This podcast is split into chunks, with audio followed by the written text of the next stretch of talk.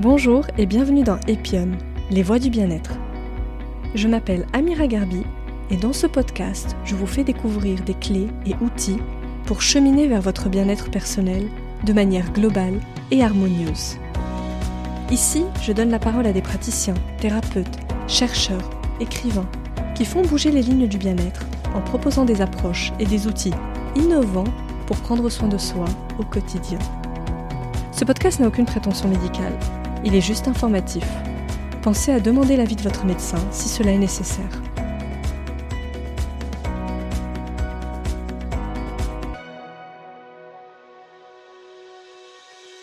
Dans cet épisode, je reçois Anne-Sophie Jung, maître enseignante Reiki à Paris dans le 19e arrondissement. Anne-Sophie ne se prédestinait pas au Reiki, et pourtant, la vie en a décidé autrement quand une formation a tout changé et fait éclore une véritable passion. À travers cet échange, elle nous explique comment le Reiki permet un rééquilibrage des énergies dans notre corps. Un peu comme si on se branchait sur une prise Reiki, pour reprendre son expression, cette discipline permet de recevoir un vrai coup de boost dans sa vie, pour traverser toutes les phases de changement, de baisse de régime, ou juste pour se faire du bien en étant plus connecté à soi et au présent. Anne-Sophie nous explique ce que le Reiki vient apaiser, adoucir, soulager, et vous serez surpris par sa puissance. Mais le Reiki, c'est surtout une philosophie de vie, dont l'un des principes est Juste pour aujourd'hui, ne te fais pas de soucis. Très belle écoute à tous. Bonjour Anne-Sophie. Bonjour Amira. Je suis très heureuse de te recevoir dans Epion Podcast pour aujourd'hui parler du Reiki. Merci à toi pour euh, ton invitation. Je suis très contente de venir parler du Reiki avec toi aujourd'hui. Avec plaisir Anne-Sophie. Alors on va commencer cette introduction par parler un peu de toi. J'aimerais savoir Anne-Sophie ce qui t'a amené au Reiki et pourquoi euh, tu en es venue à, pratiquer aujourd'hui euh, le Reiki dans ta vie, sachant que tu n'as pas toujours fait ça. Non, exactement. Aujourd'hui, je suis maître enseignante euh, Reiki et je pratique des soins énergétiques euh, à mon cabinet à Paris dans le 19e. Auparavant, j'ai travaillé pendant 20 ans en entreprise sur des sujets très financiers, donc vraiment rien à voir. Mais c'est au sein de cette entreprise justement que j'ai rencontré une de mes collègues qui est devenue amie, qui était à l'époque déjà maître Reiki. C'est comme ça à l'époque que j'ai entendu parler du Reiki justement. Comment on devient maître Reiki? Eh bien, on devient maître Reiki en suivant tout simplement une formation. Alors, l'avantage, c'est que les formations au Reiki, c'est des formations qui sont relativement courtes. Donc, avec quelques jours de formation, on peut devenir maître Reiki. Euh, il faut évidemment du temps parce qu'il y a besoin de pratique, de pratiquer le plus possible, en fait, entre les différents niveaux, parce que le Reiki s'enseigne en différents niveaux. Et pour pouvoir être maître Reiki, il faut avoir le niveau 3. Et pour ça, attendre un petit peu entre chaque niveau pour pouvoir pratiquer le plus possible sur soi et puis sur les autres personnes euh, aussi. Super, donc tu es maître Reiki tout à fait. Je suis même maître enseignante Reiki, du coup, euh, quatre niveaux de, formation au, Reiki. J'étais déjà formatrice à l'époque euh, quand j'étais en entreprise. Donc pour moi, c'était une sorte de continuité, une sorte de logique de pouvoir ensuite proposer des formations au Reiki. Bon, bah, on va entrer dans le vif du sujet. Qu'est-ce que c'est le Reiki? Il me semble que c'est un mot japonais. Qu'est-ce que ça signifie? Et qu'est-ce qu'on fait avec le Reiki? Reiki, c'est effectivement un mot japonais qui veut dire euh, énergie universelle, force de vie. Enfin, il y, a plusieurs euh, traductions en fait qui existent et que l'on peut trouver. L'idée du Reiki, c'est que c'est une pratique de soins énergétiques. Le principe, c'est de canaliser cette forme d'énergie universelle et de pouvoir la transmettre ensuite euh, à travers ses mains. Donc, quand on pratique le Reiki, on est uniquement canal euh, pour faire circuler cette énergie universelle à travers nous-mêmes. J'ai la sensation quand même que le Reiki, c'est aussi une philosophie de vie au-delà des soins énergétiques. Est-ce que tu peux nous parler des grands principes du Reiki? Tout à fait. C'est vrai que le, Reiki, ce n'est pas que faire des soins énergétiques, c'est aussi une, une, philosophie de vie, tout à fait. En général, quand on se forme au Reiki, euh, c'est vrai que euh, on peut être amené derrière à méditer un petit peu plus ou euh, à, aller explorer d'autres pratiques spirituelles. Et donc, autour du Reiki, il y a effectivement des idéaux dont on parle souvent autour de cette pratique énergétique, qui n'est donc pas qu'une pratique de soins énergétiques mais aussi une, sorte de, philosophie de vie. Donc il y a cinq idéaux dans le Reiki. euh, juste pour aujourd'hui, je me libère de toute colère. Juste pour aujourd'hui, je me libère de toute préoccupation. J'honore mes parents, mes professeurs, mes aînés. Je gagne ma vie honnêtement. Et la petite dernière, la plus importante selon moi, je respecte et remercie toute forme de vie. Ce que j'aime avec le Reiki autour de cette philosophie, c'est un petit peu comme le yoga. Donc je pratique le, yoga également. Et pour moi, le yoga, euh, c'est pas pour moi, c'est le yoga, ce n'est pas que des asanas, des postures, c'est toute une philosophie de vie. Et en fait, le Reiki, c'est la même chose. Ce n'est pas que pratiquer un soin Reiki, c'est aussi une philosophie de vie. D'accord, qu'on applique vraiment au quotidien. Exactement, oui. C'est très clair. Quel est l'objectif in fine du Reiki Parce que là, j'entends se libérer de la colère, respecter les autres. Est-ce que c'est finalement trouver une forme d'harmonie dans sa vie, mieux vivre avec les autres? Le Reiki, euh, oui, c'est trouver une forme d'harmonie, exactement. Mieux vivre avec les autres, être plus en paix avec euh, soi-même. Euh, c'est aussi, et je trouve prendre soin de soi, prendre du temps pour soi, et aussi tout un pan du Reiki qui, moi, m'intéresse beaucoup, et les gens viennent, viennent beaucoup à ça pour se former avec moi, c'est aussi de, s'ouvrir à quelque chose d'autre, à une forme de spiritualité, euh, de, de contribuer à une forme d'éveil également grâce au Reiki. En quoi on peut dire que c'est une forme d'approche holistique, le Reiki? Le Reiki peut être une forme de.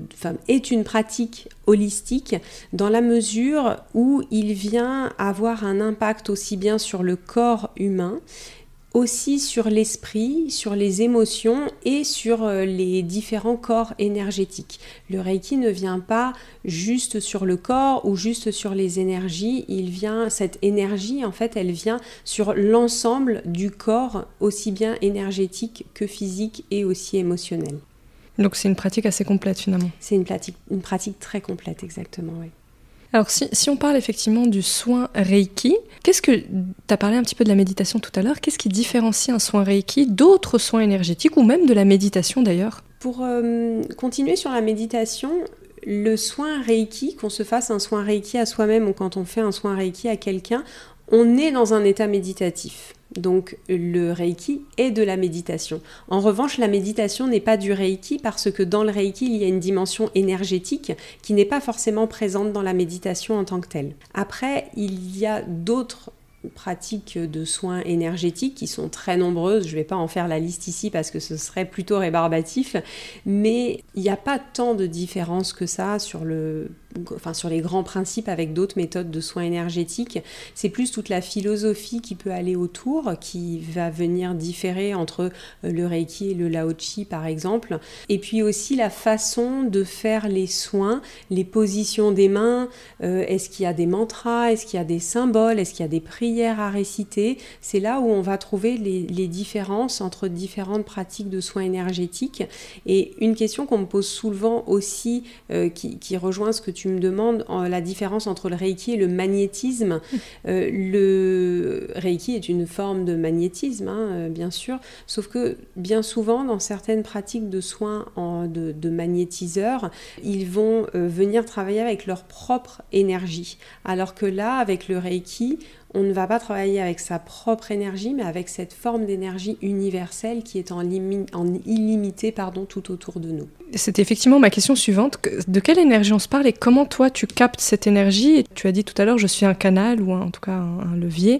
Comment tu la mets à disposition de la personne qui est en face de toi? Donc cette énergie, c'est une forme d'énergie universelle, une forme d'énergie donc qui est euh, dans le vide, parce qu'en fait le vide n'existe pas. Euh, Einstein, il y a fort longtemps, a déjà euh, prouvé tout ça, que le, bah, vide n'existe pas, le vide est, est rempli d'énergie. Donc l'idée, c'est de venir capter toute cette forme d'énergie qui passe donc à travers moi ou à travers n'importe quel praticien de Reiki, bien sûr, qui vient rentrer dans le corps par le chakra couronne. Euh, le chakra couronne, c'est une zone euh, au-dessus du corps qui est sur le dessus du crâne. Donc cette énergie rentre par le, sommet du crâne et on la retransmet avec les mains. Donc je parlais de canal tout à l'heure, j'aime bien aussi utiliser des fois les mots de tuyau, en quelque sorte, j'aime bien les, images où l'idée de venir se brancher, euh, c'est comme si on avait une multiprise avec plein de fiches et on va venir se brancher sur la prise Reiki pour venir venir capter cette énergie universelle, mais en la faisant passer via le filtre du Reiki. Tu parles aussi souvent d'élever son taux vibratoire. Est-ce que c'est en lien avec ce que tu décris là sur l'énergie? Qu'est-ce qu'on met derrière le taux vibratoire? Tu peux nous expliquer un petit peu? Le taux vibratoire, c'est euh, le, niveau d'énergie auquel vibre chaque être humain, euh, chaque euh, chose qui est vivante et même potentiellement chaque objet ou chaque lieu. C'est vraiment cette forme d'énergie que l'on dégage qui est autour de nous. Donc chaque être vivant, enfin chaque être humain a un, taux vibratoire qui est différent, qui lui est propre, qui est plus ou moins élevé en fonction de son état de santé, en fonction de son état d'éveil. Et euh, le, Reiki va venir contribuer à l'élévation de ce taux vibratoire. Quand on se forme au Reiki, on a vraiment une élévation de ce, de ce taux. On vibre plus haut dans sa vie une fois qu'on est formé au Reiki. Comment on le ressent? Est-ce qu'on a plus d'énergie? Est-ce qu'on est moins fatigué? Est-ce qu'on a plus d'empathie? Enfin, Comment ça se traduit du coup, cette élévation? Un peu tout ça, potentiellement. Après, ça va venir résonner différemment en fonction de, chaque personne, bien sûr. Euh, pour certaines personnes, avoir un, taux vibratoire élevé, ça va être, euh, oui, avoir plus d'énergie. Pour d'autres, ça va être mieux dormir. Euh, pour d'autres, ça va être le fait d'être plus apaisé. Et bien souvent, on se rend compte aussi quand on se forme et que donc notre taux vibratoire augmente, qu'il y a des choses qui changent dans notre vie, c'est-à-dire par exemple on va attirer d'autres personnes dans sa vie et puis euh, faire des rencontres qui vont être un petit peu différentes et attirer justement des personnes qui elles aussi vibrent avec un, taux euh, qui est euh, plus élevé. Donc il y a vraiment plein de changements qui peuvent s'opérer dans la vie et ce changement de taux vibratoire il peut se faire de façon très douce et très agréable. Parfois il peut se faire de façon un peu plus violente. Euh, il arrive parfois que mes élèves Reiki juste après la formation aient des maux de tête, des maux de ventre, des sensations de vertige ou qui fassent un petit peu de tachycardie ou des petites choses physiques comme ça qui peuvent venir se manifester, qui viennent démontrer que le, taux vibratoire est en train d'évoluer. Et heureusement, ces symptômes-là ne durent pas, je vous rassure. Tant mieux d'ailleurs. Oui, c'est pas la finalité quand même. Non, exactement. C'est très clair. J'aimerais qu'on parle aussi un peu de l'éveil. Tu en as parlé tout à l'heure. Tu dis le Reiki, ça permet de s'éveiller. Qu'est-ce que ça permet comme éveil? Un éveil de la conscience? De quoi on se parle comme éveil? Oui, potentiellement un éveil de la conscience. On parle souvent avec mes élèves Reiki de spiritualité et euh, moi pendant longtemps j'ai euh, fait l'amalgame entre spiritualité et religion. Et donc euh, j'avais un, je, faisais une forme de rejet de la spiritualité puisque j'étais pas très euh, copine avec la, religion catholique dans laquelle j'ai été éduquée.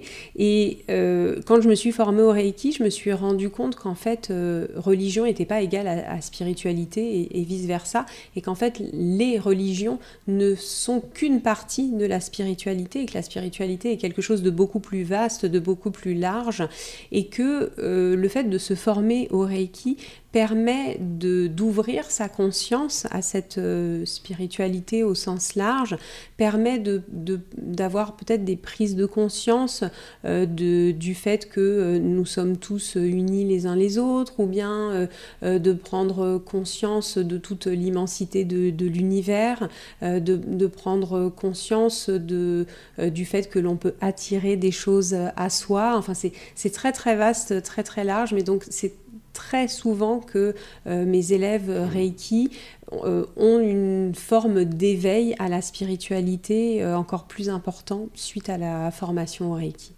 Oui, donc spiritualité déjà au sens de, de, regard vers l'intérieur, pas au sens effectivement de, religion, de, prise de conscience autour de certaines questions qui dépassent peut-être l'incarnation immédiate, le corps immédiat. Quoi. Tout à fait, c'est exactement ça, oui. Est-ce que tu considères que le soin Reiki, c'est un soin qui est préventif ou, curatif, ou un peu les deux? Vraiment les deux, complètement. On peut tout à fait euh, aller faire une séance de Reiki, par exemple, euh, tous les trois mois, tous les six mois, à chaque changement de saison, pour euh, être sûr d'être dans une bonne énergie. Donc là, on, est vraiment dans du préventif. Et on peut aussi aller faire une séance de Reiki quand on a un problème, que ce soit un problème euh, physique, corporel, ou un, moment où on est dans des émotions qui sont un petit peu plus difficiles à gérer, par exemple, où là, bah, on va être dans du curatif, où on va venir pour traiter, entre guillemets, une problématique en particulier. Avant d'entrer dans le détail des, problématiques que tu, viens soigner, entre guillemets, je ne sais pas si on peut utiliser ce terme, euh, j'aimerais te demander quels sont les, freins et les blocages euh, face auxquels toi tu, euh, tu, as à répondre, quelles sont les, les, peurs que les gens peuvent avoir face au Reiki, ou en tout cas les préjugés liés à une méconnaissance de la pratique que souvent toi tu dois lever? Le plus grand frein autour du Reiki, que ce soit pour venir faire un soin ou pour venir se former au Reiki, c'est le Reiki est une secte. Ça, je, l'entends beaucoup, je le vois beaucoup. D'ailleurs, ça fait malheureusement partie des plus grandes recherches sur Google autour du, Reiki, malheureusement. Donc le Reiki n'est pas une secte. Il n'y a pas de dogme, il n'y a pas de hiérarchie, il n'y a pas, euh, hormis évidemment quand on vient euh, faire une séance de soins, il y a une forme d'échange d'argent euh, pour euh, rémunérer le, praticien ou la praticienne qui fait le soin, mais il n'y a pas d'autres euh, demandes de financières autour de ça. Il n'y a pas du tout d'endoctrinement autour de la pratique euh, du Reiki. Donc ça, c'est vraiment le frein numéro un que j'entends autour du Reiki. Après, il y a bien sûr et malheureusement des personnes qui pratiquent le Reiki avec euh, un mauvais état d'esprit ou en essayant de manipuler les gens. Mais ça, euh, on a des, des, déviances dans chaque métier, y compris quelqu'un qui est comptable. Il y a des comptables qui vont derrière avoir une mauvaise pratique de la comptabilité et pas d'autres et le Reiki, c'est exactement pareil. Donc euh, là, on en vient plus à, cette, euh, à la nature humaine et au fait que bah, malheureusement, certaines personnes viennent s'approprier cela pour leurs propres intérêts et pas pour un intérêt général. L'autre grand frein autour du Reiki, c'est bah, que ça marche pas, que je vais rien sentir ou il va rien se passer. Et bien souvent, les personnes qui ont cette a priori, je les invite bah, à venir tester parce que finalement, euh, euh, le Reiki, c'est pas tellement quelque chose que l'on explique, finalement, c'est quelque chose que l'on vit dans son corps, dans son énergie, pour voir euh, bah, ce qui peut se passer justement après une séance de Reiki. C'est très clair. Donc la manipulation où je n'y crois pas parce que je ne vois pas en fait. On se parle aussi d'énergie et c'est toujours compliqué de démontrer la véracité de quelque chose tant que tant que c'est pas vraiment tangible. Exactement, c'est pas concret mm. le Reiki, c'est pas tangible exactement, et c'est néanmoins bel, et bien présent. Le vent, par exemple, on ne peut pas le voir, mais je pense que personne ne peut nier l'existence du vent sur notre planète. Et ben l'énergie, c'est exactement la même chose. C'est on ne peut pas la voir. Néanmoins, une fois qu'on s'intéresse à tout ça et qu'on arrive à, ressentir un petit peu tout ça, on se rend compte qu'elle est bel et bien présente et bel et bien là dans tous les aspects de notre vie. C'est très clair, donc effectivement, il y a des déviances partout, des manipulations partout, et le Reiki euh, n'est pas une secte, reprécisons-le. Alors, est-ce que tu peux nous expliquer euh, quels sont les motifs principaux pour lesquels on vient te voir? Qu'est-ce qu'on arrive à, à soigner, apaiser avec le Reiki? Alors avec le Reiki, alors soigner effectivement, pardon, je vais revenir sur ce mm. terme, c'est vrai qu'on n'utilise pas trop le terme soigner avec le Reiki. Euh, le terme soigner est quand même un petit peu réservé au milieu médical. Un praticien Reiki ne doit pas justement euh, euh, s'improviser médecin ou venir remplacer la, la, médecine traditionnelle, clairement. Donc le, le, Reiki ne vient pas soigner, néanmoins il vient accompagner des problématiques physiques par exemple euh, des douleurs, euh, problèmes de dos, problèmes douleurs au ventre, euh, douleurs menstruelles, problèmes de migraine ou autres. Je ne vais pas faire la liste, ce serait un petit peu long. On peut venir également faire une séance de Reiki pour des problématiques plus émotionnelles. C'est d'ailleurs moi ce qui se passe le plus dans mon accompagnement. Les personnes viennent très très peu me voir pour des problèmes physiques mais elles viennent plus euh, pour des, des, sujets émotionnels, pour venir euh, s'apaiser dans des périodes de stress assez importantes, assez intenses. Donc euh, dès qu'on a un, moment dans la vie qui est compliqué, on peut venir euh, faire un soin Reiki pour venir s'apaiser, pour venir euh, euh, aider à traverser cette, ce passage, cette transition de vie. par exemple, suite à une séparation, quand on change de travail, quand on déménage, enfin là encore, la liste est très longue, mais pour tout un tas de raisons, on peut venir consulter un praticien ou une praticienne Reiki. On peut aussi utiliser le Reiki pour faire un nettoyage énergétique. Quand on sent qu'on a comme si des choses qui étaient un peu bloquées, comme si l'énergie circulait pas trop dans, dans notre corps, comme par, par, exemple des fois on peut dire ah j'ai plus de jambes ou ce genre de petite expression, mais en fait c'est que l'énergie ne circule pas bien dans le corps et donc le fait de faire un soin Reiki peut aider à nettoyer les, les énergies à l'intérieur du corps et à permettre que celles-ci circulent beaucoup plus correctement derrière et à pouvoir se sentir donc en meilleure forme. Une autre raison pour lesquelles les personnes viennent faire des soins Reiki, c'est justement ce fameux éveil spirituel, euh, de venir euh, bah, toucher un petit peu euh, cette forme de spiritualité, cette forme d'énergie qui peut être également très intéressante. Et par exemple, quand on change de saison, typiquement, j'y pense en ce moment parce qu'on change de saison et qu'il fait un peu plus froid et qu'on sent que l'énergie baisse et, et qu'on est un peu plus fatigué, est-ce que comme ça, ponctuellement, pour des choses qui ne sont pas forcément intérieures, mais un peu plus exogènes, c'est pertinent de faire un soin Reiki? Oui, tout à fait. C'est très fréquent que les personnes viennent me voir euh, bah, justement à cette période de l'année sur le changement de saison euh, vers le printemps. Euh, les, les, personnes y pensent un petit peu moins, mais là, en ce moment, beaucoup. On sent que là, on rentre dans une période qui est, enfin, en hiver, où on est plus dans une intériorité, où on peut être un petit peu plus plus fatigué, où on peut euh, euh, être un petit peu en manque de luminosité et donc bah, potentiellement en manque d'énergie, parce que l'être humain a besoin de, lumière euh, et de lumière du soleil, ce qui n'est pas toujours le cas.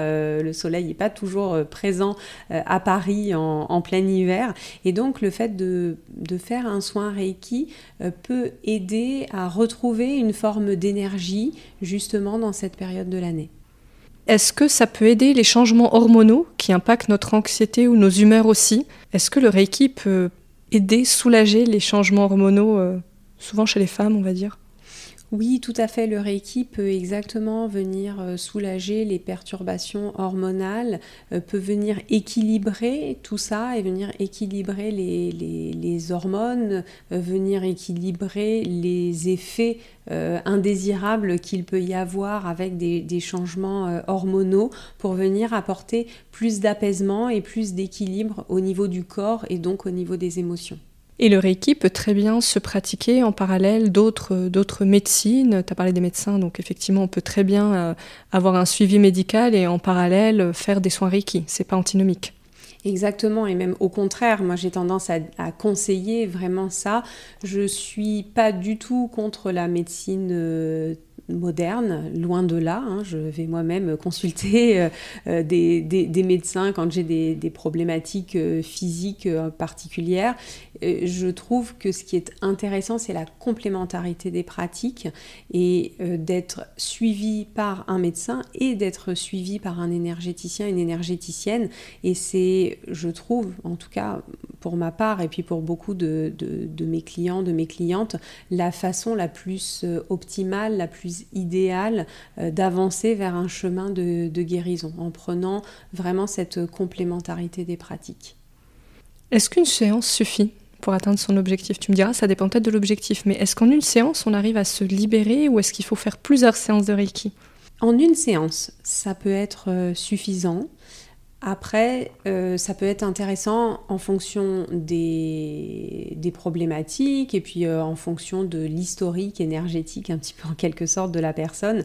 Euh, si quelqu'un vient avec un, gros sujet, un peu une grosse problématique, que cette personne n'a jamais fait de soins énergétiques de sa vie, là, ça va être intéressant de faire plusieurs séances, parce qu'il va y avoir une première séance vraiment de nettoyage, après une autre séance où on va venir recharger en, en énergie, peut-être une autre séance où on va venir équilibrer et harmoniser.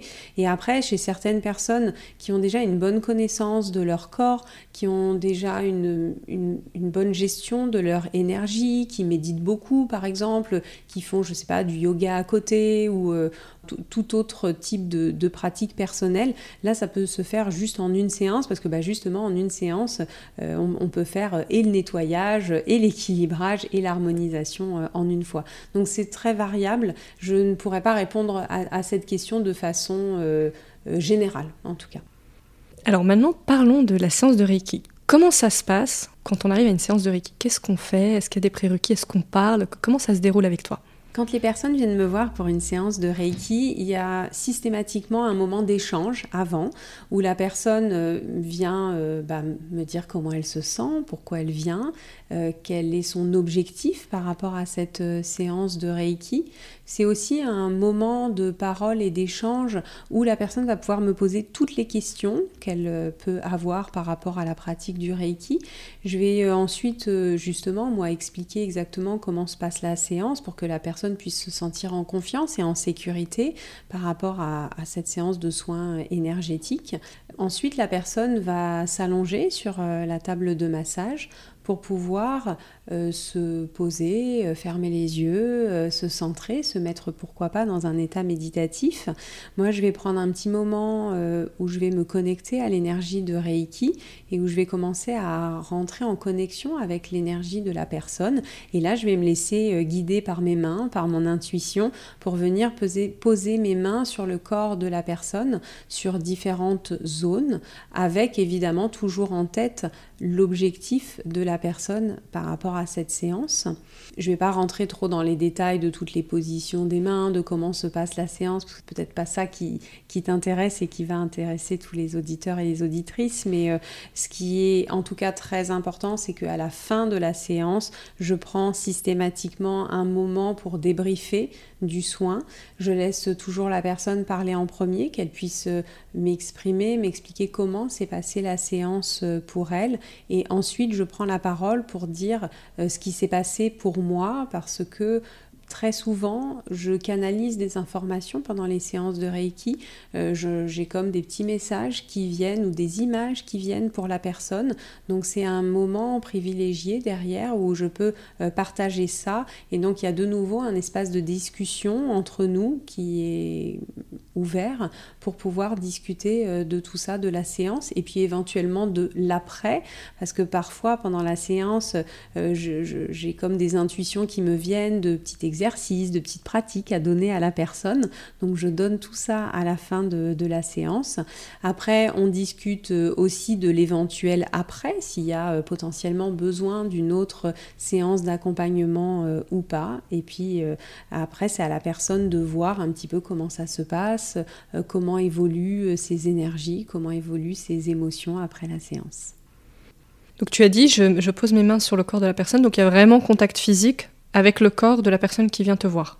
Comme un massage en fait, il y a vraiment euh, parce qu'il y a des techniques où on pose pas tout à fait les mains, donc pas systématiquement. Ah, pas systématiquement. Le Reiki, euh, moi j'aime bien poser mes mm. mains sur la personne. Donc effectivement, comme tu le dis, on n'est pas sur un massage, c'est mm. juste je pose mes mains sans appuyer, sans avoir les mains trop molles non plus. C'est un espèce de, de, de, de, juste entre deux, en quelque sorte.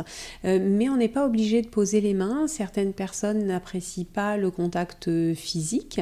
Et dans ces cas-là, évidemment, je, je, je respecte ce souhait et je garde mes mains à je sais pas, à peu près peut-être un centimètre à peu près du corps physique. Et dans ces cas-là, la séance de soins énergétiques est tout aussi efficace. Il y a d'ailleurs, pardon, certaines zones du corps où je ne pose évidemment jamais mes mains, comme les zones intimes, la partie où il y a tous les organes sexuels. Évidemment, je pose pas mes mains euh, bah, pour le respect vis-à-vis de la personne. Et puis moi-même, j'ai pas envie non plus. Donc, je garde toujours mes mains un petit peu au-dessus sur certaines zones du corps. Et on sent, les personnes qui viennent te voir sentent quelque chose se passer immédiatement dans le corps, un peu comme euh, dans l'acupuncture. Je fais le parallèle parce que euh, dans l'acupuncture, on sent très vite, par exemple, que quelque chose change dans le corps, qu'il y a quelque chose qui circule. Est-ce que dans le Reiki, c'est la même chose? On sent tout de suite l'effet ou c'est plutôt a posteriori? Pendant la séance, on sent tout de suite l'effet. La plupart du temps, les personnes, quand on débrief, me disent j'ai senti du chaud ou j'ai senti des vibrations, j'ai senti euh, euh, des picotements, des fourmillements, j'ai senti une forme de circulation d'énergie au niveau du corps. Donc là, vraiment, tout de suite, dès le début de la séance, souvent les personnes commencent déjà à ressentir des choses et ces ressentis peuvent ensuite perdurer après la séance également. Et en termes d'émotion, comment on se sent à la fin d'un soin? Quoi on doit s'attendre euh, Là, c'est très variable. Parfois, certaines personnes, même pendant la séance, peuvent ressentir euh, des, émotions. Il est arrivé pendant des séances de Reiki que des personnes pleurent, que des personnes rigolent, que des personnes soient en colère. Enfin, voilà, toutes les émotions euh, peuvent être les bienvenues pendant une séance de Reiki. Donc, pendant et éventuellement après, il peut y avoir donc tout un tas d'émotions qui peuvent ressortir après une séance. Après, ça diffère évidemment en fonction des personnes, en fonction euh, euh, même du moment où on vient faire une séance. Il y a en tout cas quelque chose d'assez récurrent euh, dans ma pratique du Reiki, c'est que les personnes après les séances souvent se sentent très fatiguées. Mm.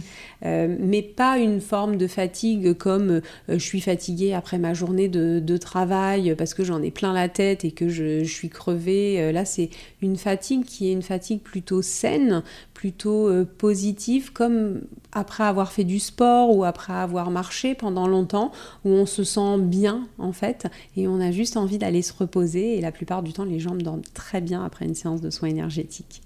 Toi, les effets les plus incroyables que tu aies vus depuis que tu pratiques le Reiki, c'est quoi? Sur moi ou sur des personnes Ça peut être sur toi ou sur des personnes?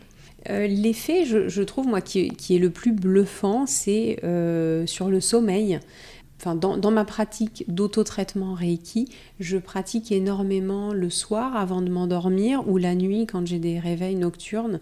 Et dans la plupart des cas, pas tout le temps, mon but n'est pas d'envoyer du rêve non plus, on va rester euh, dans la, dans la réalité. Donc dans la plupart des cas, peut-être 9 fois sur 10, je m'endors pendant cet euh, auto-traitement Reiki. Donc ça c'est un, aspect, je trouve, moi, qui est vraiment bluffant avec cette pratique, en tout cas par rapport à moi, euh, qui m'aide vraiment dans mon quotidien.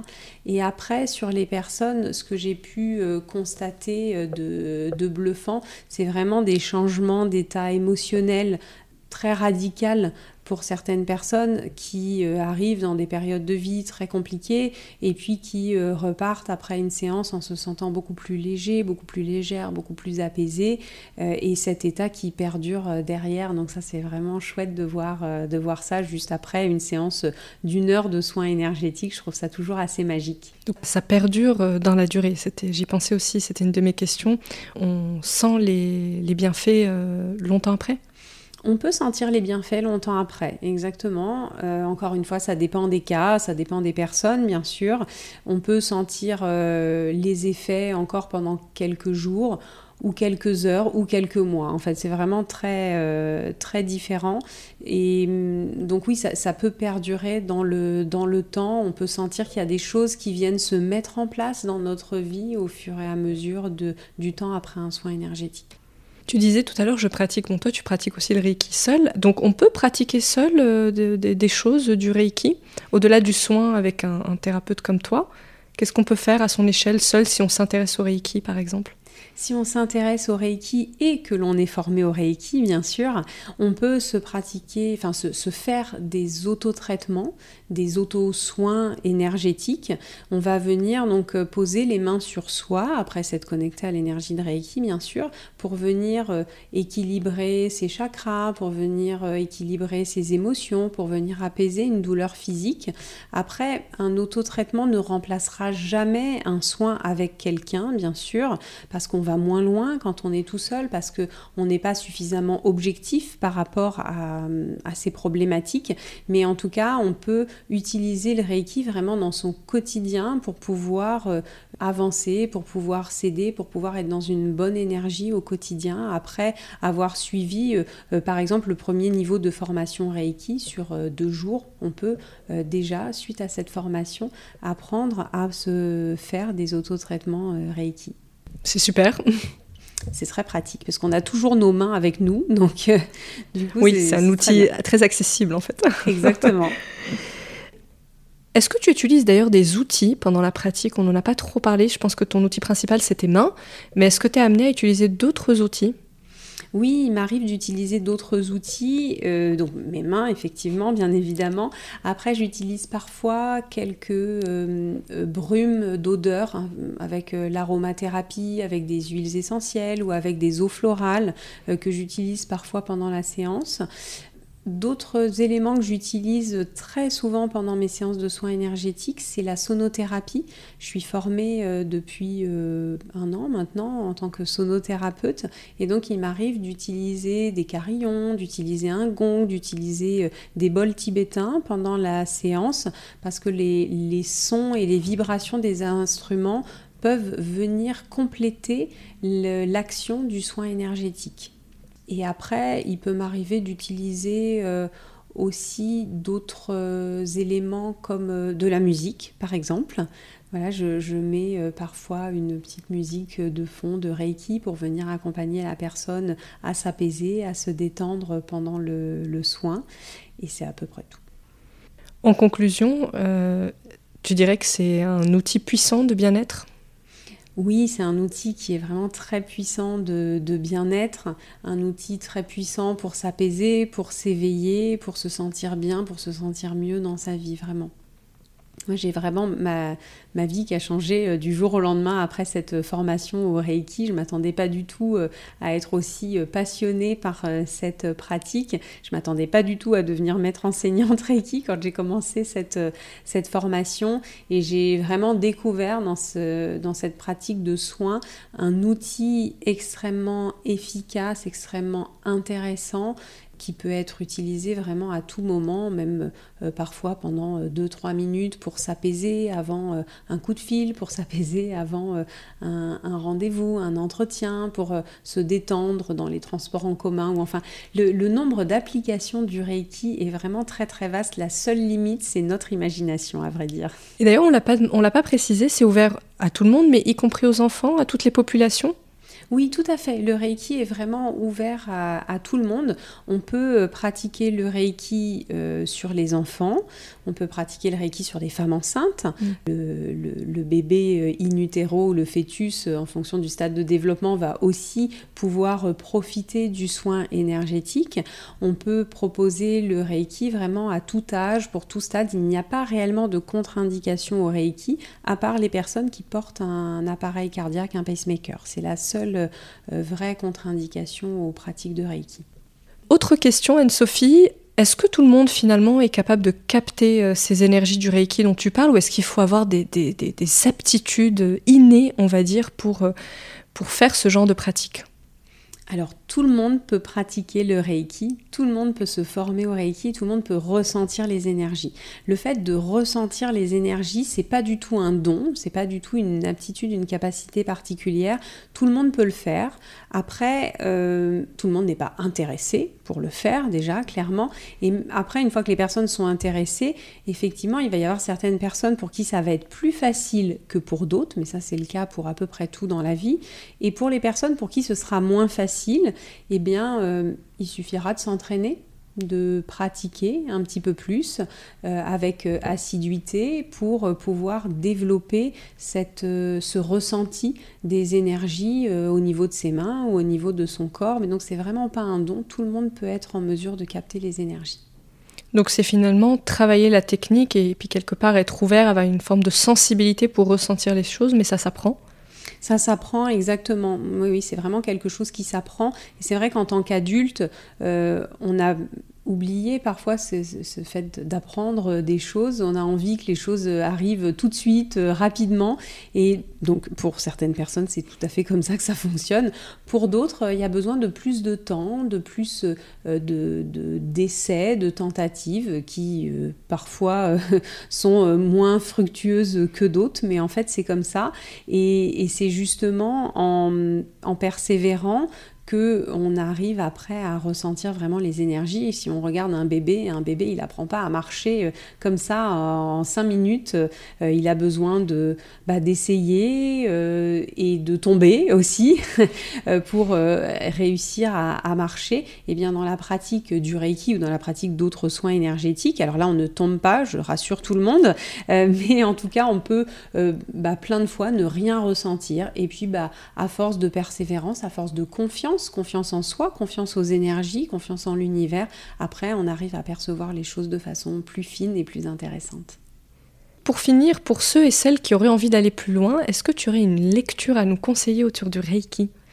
Alors, il y a énormément de livres autour du Reiki. Mon petit préféré, j'ai un petit chouchou qui s'appelle Le guide complet du Reiki, qui est un ouvrage qui est très clair autour de la pratique du Reiki, qui respecte vraiment la philosophie du Reiki, les enseignements du Reiki euh, traditionnels. Et euh, voilà, il est vraiment super. Donc c'est le guide complet du Reiki. De, qui? Tu peux nous donner euh, l'auteur ou l'autrice? De Tanmaya Onervogt. Je ne suis pas sûre de bien prononcer son nom, je m'excuse. Juste pour orienter au cas où il y en a. Donc le guide complet du Reiki, c'est noté. Merci beaucoup Anne-Sophie pour cet échange très riche. Je pense qu'on a bien clarifié ce qu'était le Reiki, bien démystifié aussi le sujet parce que c'était aussi euh, mon objectif en t'invitant dans ce podcast, euh, expliquer aux gens que c'est ouvert à tout le monde, ses bénéfices et qu'on ne se parle pas de, de, quelque chose de, voilà, de mystique ou d'inaccessible. Merci à toi Amira pour cette euh, invitation. C'est toujours un tel plaisir de parler du, du Reiki, de pouvoir euh, partager ça euh, avec le plus grand monde. Donc voilà, merci beaucoup à toi parce que c'est justement aussi, notamment grâce à ce podcast, qu'on peut bah, justement rendre le Reiki plus accessible, que des personnes qui hésitaient ou qui ont un petit peu peur vont pouvoir peut-être se diriger vers cette pratique. Alors peut-être que ça ne leur plaira pas et en fait c'est comme ça, mais en tout cas au moins de lever des peurs, des appréhensions, euh, des a priori autour de ça et de montrer que c'est euh, une belle pratique qui est vraiment très positive et très utile pour euh, le quotidien et tout un tas de choses dans la vie. C'est ça, lever le voile. En tout cas, on sent ton enchantement, Sophie. Si, oui. Merci, belle journée à toi. Merci Amira, bonne journée à toi aussi.